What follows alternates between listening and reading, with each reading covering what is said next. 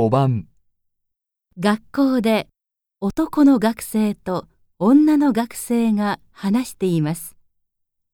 女の学生はこれからどうしますか？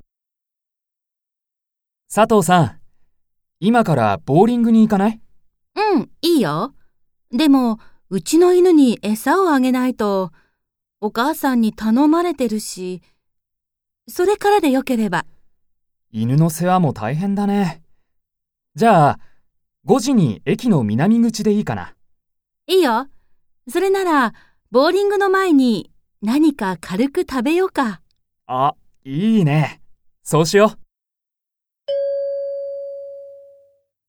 女の学生はこれからどうしますか？